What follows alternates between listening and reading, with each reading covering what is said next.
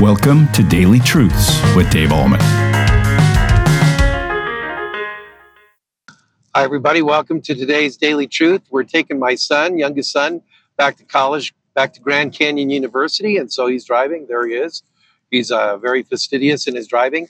And so I have a question for you today. When you think of God, what do you think of? And I'll kind of answer that question by the way a lot of people think of God. They first of all think that he's kind of a transcendent God, that he kind of winds up the earth, spins it off into the universe, sits up in a cloud, and watches what happens.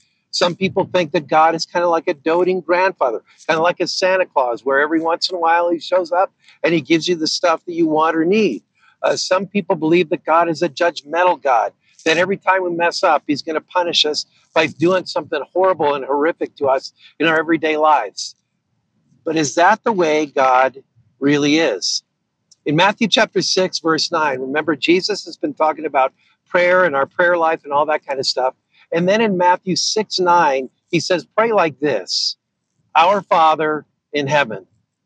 I love that.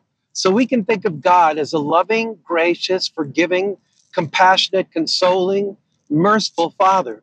I think of 1 John chapter 3 that says, See how great a love the Father has lavished on us that we should be called children of God. Our God is a benevolent God, a giving God who dispatched his Son to this world to save us through his life, death, and resurrection. And anytime you doubt whether God really loves you, you don't have to look any further than the cross of Jesus, where he bled and died to take away your sin and to give you new life and eternal life in him. God is a loving God. So, the picture I want you to have of God today is that he is a loving father, not angry, not judgmental. He got angry, he judged your sin through his son. He meted out his anger on Calvary's cross on Jesus. And what's left for you as you repent of your sin and put your trust in Jesus is His grace and love and mercy. So it's awesome to be able to call our Father what He is, our Heavenly Father. Now, a lot of times people have a different time, difficult time with that concept. And the reason is they were brought up with uh, rather imperfect dads who sometimes were angry and judgmental and critical and condemning and maybe not very loving and maybe not very consoling and maybe even abusive. And so the word father brings up all kinds of negative connotations when they think of that word father because their earthly father wasn't very loving, compassionate, forgiving, and all that. Well, that's not the way God is. And if that's the way your earthly father was, kind of condemning, critical, judgmental, um, not really present, uh, not really available, just dismiss that from your mind. Realize that our Heavenly Father is perfect and holy and just and merciful. And He loves you.